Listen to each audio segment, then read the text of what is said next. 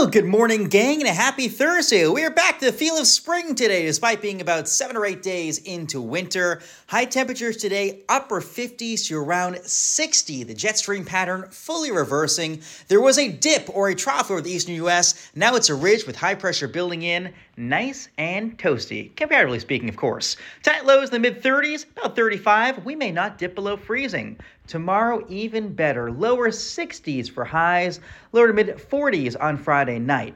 Now, Saturday, right around 60, I'd say some showers come in in the afternoon. Maybe a rather unsettled day, mostly gray and overcast. Lows around 50 Saturday night. For New Year's Eve, unfortunately, might need to bring the rain jacket. New Year's Day, right around 60. We start pretty mild early next week and actually linger into the midweek. For the Capital Weather Gang, I'm meteorologist Matthew Cappucci.